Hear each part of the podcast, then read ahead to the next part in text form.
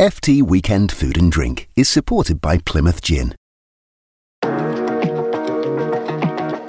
Hello, FT Weekend listeners. I am here to welcome you to a special mini series of bonus episodes. For the next four weeks, as we inch closer to summer, we will be publishing four short conversations on a topic that's near and dear to my heart food and wine. For each episode, we're featuring a different expert. The next one is with world renowned sommelier Andre Mack. He's going to tell us exactly how wine has gotten so much cooler and more accessible over the past 10 years. But today, I am talking leftovers with the chef and food writer Tamar Adler. I love leftovers, and Tamar recently published this incredible cookbook called The Everlasting Meal Cookbook Leftovers from A to Z.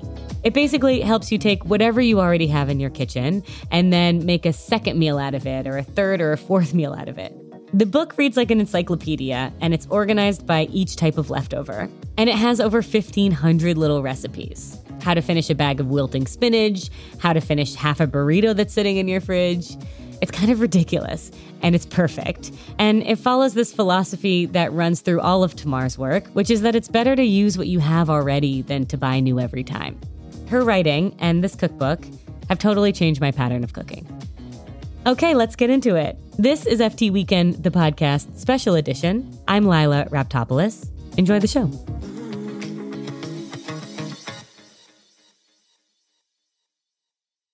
Tamara, welcome to FT Weekend. Thank you so much for being here. Thank you for having me. In your intro to The Everlasting Meal, you wrote, Great meals rarely start at points that all look like beginnings. They usually pick up where something else leaves off. And so I've been thinking about this idea of like a, a meal that's everlasting, that it's like kind of in conversation with the thing that happened before it. And you don't have to start new every time. Yeah. Like it's building. I mean, we're, and, you know, we know that life is like that, right? Like Mm. we don't start new every day. We are an agglomeration of all of our days and all of our minutes and Mhm. everything that's happened to us. And I feel like it's weird that in the kitchen we act as though that should not be true when that has always been true Mhm. in the kitchen. A lot of our best known, most loved dishes were created because of this like saving away and bringing out Mhm. again and starting with that. And I think it is much easier when you let it be true of the way you eat on a day to day basis. I would love to know the process for you of figuring out a recipe for all of these leftovers. And the cookbook is so much fun. It's very wild. It's Thank like a, it's not a normal cookbook. Like it's A to Z, and you sort of flip through it, and there's obvious ones like old potatoes or like herb stems, and then there's like very niche ones like um, chickpea water is a good egg substitute, which I didn't know, or like clam shells or stale popcorn. uh, yeah, what was the process like? I literally had a spreadsheet for every letter of the alphabet of potential leftovers or leavings, and I would cook my way Mm, through it. And some things didn't make the cut because after going through a whole process of cooking it, I realized they weren't ever going to really be a leftover. And then some things didn't make the cut because they were gross. Not gross because they were old, gross because like I couldn't figure out a good reuse for them. I used your cookbook the other day with an old salad, like a dressed salad that I'd put in the fridge. It was a fattoush salad. And I did what you told me. I put vinegar and some olive oil in there and some garlic and some more herbs. And I used an immersion blender and I blended it and I made a salad, salad dressing. Oh, you did? Okay. How was it? How was it? It was good. It was good. It tasted kind of like pesto, and I put Yeah. it on a new salad. I mean, it kind of is a version of pesto. Did I you guess. leave the pita in there or take it out? Uh, no, I didn't. And I had Okay. some halloumi in the salad that I didn't put in there either. Good. Yeah. It was good. It was Yeah. good. Salad, salad dressing. I'm so glad. There was nothing that felt more rewarding to me Oh my than, gosh. than using an old Right? salad Yeah. as a dressing on That's a new like salad. Yeah, yeah. I felt I feel like I talked about that on the radio recently as the mother and child reunion, and I think it counts as that, like the the chicken and the egg dancing a waltz. It is. yeah. I do think that's very satisfying. I'm so glad that you did it. Great. If you have any more of that, you know, green puree, you can use that for other things. Like you can put some of it in sour cream as like a little dip, or you know, Mhm. the world is your oyster. Yeah. Tamar, how many times can you use a leftover? Like, when does it start to go gross? You have to trust your senses. You Yeah. ha- I think we have to stop doing the like three day thing. I mean, I did say in, I, I made a rule once in the book, which is that Mhm. rice can be fried twice. That's my own personal rule. It's an aesthetic thing, not like a universal thing. But I have successfully fried rice twice. And then the third time, I turned it into a soup. I just have Mm. found that like the amount of fat that it takes to, like, by the time I'm frying it a third time, It already has so much fat in it. I just want it to be stewy. It's so flavorful. It ends up being a little like too intense. But that's also just me. You know, that might be a different rule for people. But I think it's really important to not have rules and to just to taste and smell and touch. Yeah. What kind of soup did you make it into? It's in the it's in the book, but it's I make it into like a rice stew. So I'll make um like a, usually dashi because I I often keep instant dashi around, which I'm sure has like I don't know all kinds of chemicals in it and stuff. But um, it's delicious. Yeah. dashi is like a Japanese stock, right? Yes. Dashi also is just kombu and bonito. So it's like very simple to make. This is like simplifying the already simple, but I will make very simple stock and then pour that into the twice fried rice in a pot and heat it up together. And it's like delicious rice stew. It's great. Yum. It's so good. It's like the best soup ever. Tamar, I have to ask, like, what is an example of a leftover that you just couldn't figure out? Like you couldn't reuse? I mean, there were tons of things. I really thought I was going to come up with something great to do with a large amount of bacon fat. You know, Mm. like when you do have bacon fat, you have like a ton so of it. So much. Yeah. And I didn't. I still, I mean, you can always strain it and fry in it, just strain it very, very well. But other than that, it was like small amounts. When I tried stuff with large amounts, it was just not delicious. The other thing that I struggle with, and I'm curious how you think about it, is like sometimes I'll look in my fridge and I'll think, like, okay, I'm just in an ongoing balancing act or juggling act where I have all this food and it's going bad at different rates. And how do I waste as little of it as I can so I'm not throwing food away? hmm And I'm wondering if there's like a way to think about our fridges or even a way to think about how we shop for food that helps make that easier. The first thing I would say is buy less. Buy less, yeah. I think people like buy such a huge variety of things uh, for totally good reasons, like right to like be healthy and have a wide variety of fruits and vegetables. But I, I don't think that we should buy that much. It's easier for you as a cook and easier on your fridge and your conscience if you actually let inventories run low, so that you're like, oh, Mhm. I don't have any rice, so I'm going to use that farro.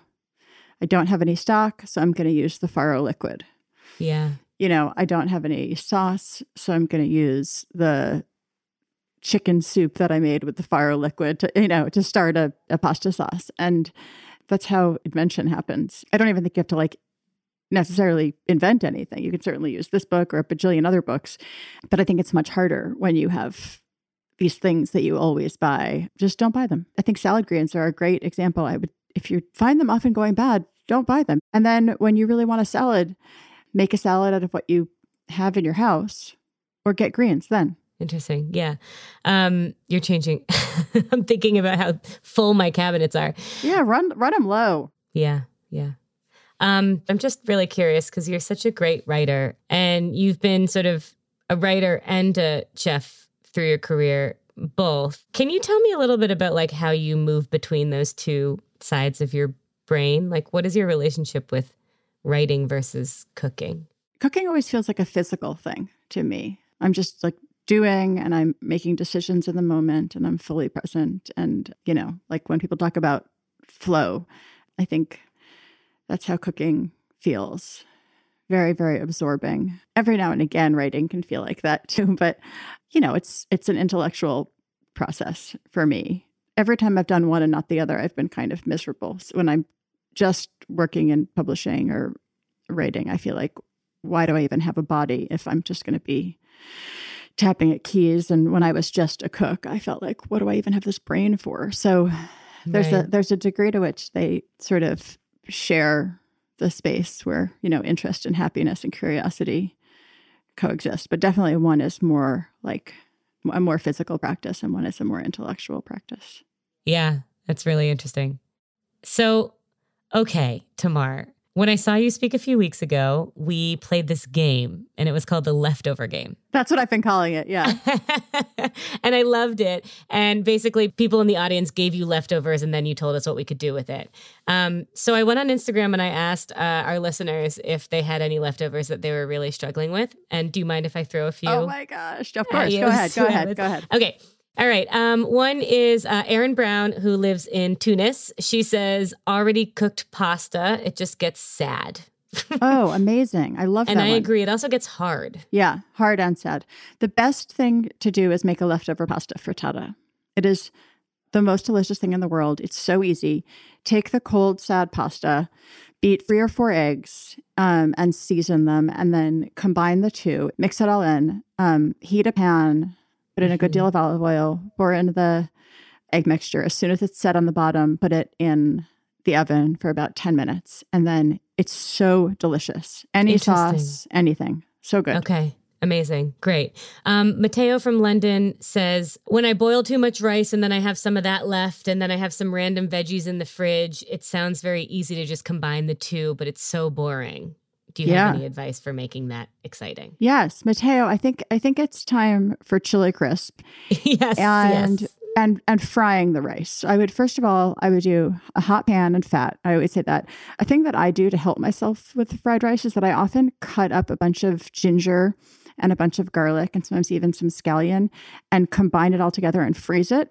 Oh, good. So idea. when I want to make, or like you could do that in ice cubes, or you could just do it in a little in a little bag and then like chisel off a little bit. So mm-hmm. then heat a hot pan, you can add a little bit of that straight from the freezer and you have this super flavorful beginning. Then you add your leftover rice, let it get mm-hmm. all fried and crispy. Then you add your vegetables and then you add your chili crisp. Right. Yum. That's- Yum. Yeah. Laura Hope, that's a friend of mine, Laura Hope from DC. She says leftover fish, mostly because I feel like it gets fishier and then I don't want it. Also, reheating fish is a crime to those who can smell. I couldn't agree more.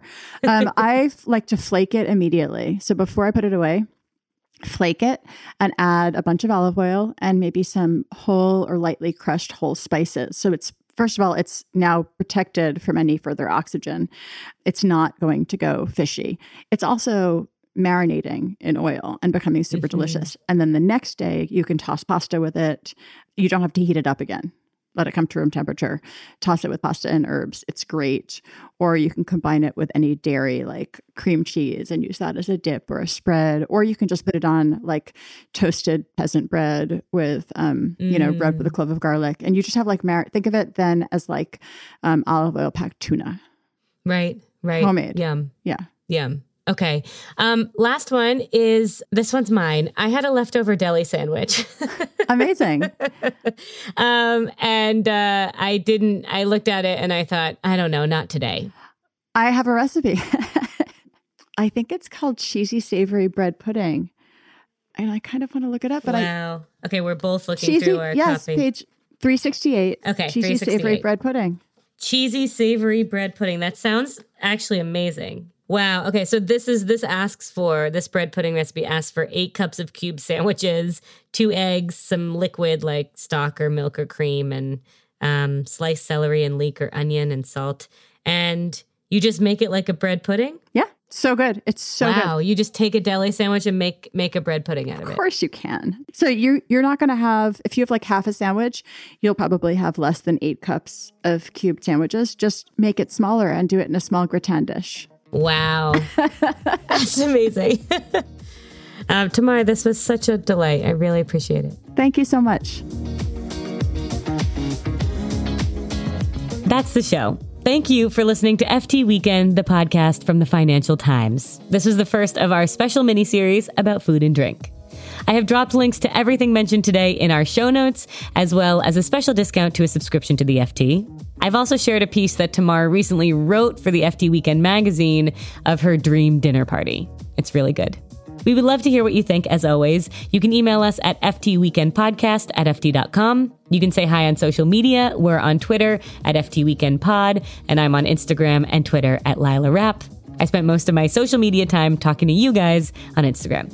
Next week, we have sommelier Andre Mack on the show. I visited him at one of his restaurants here in New York, and he had incredible advice about how to taste. This episode was produced by Zach St. Louis, executive produced by Topher Forhecz, and sound engineered by Breen Turner and Sam Giovinco, with original music by Metaphor Music. Have a wonderful week, and we'll find each other again this weekend.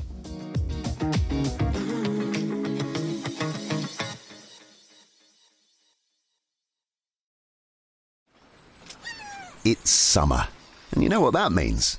It's time for a Plymouth Gin and Tonic. So grab yourself a glass and some ice. Start with a pour of Plymouth Gin, which is distilled using a blend of seven botanicals. Add in some tonic, then finish with a slice of orange. Now that is the perfect gin and tonic. Plymouth Gin, distilled with care and craft in England since 1793.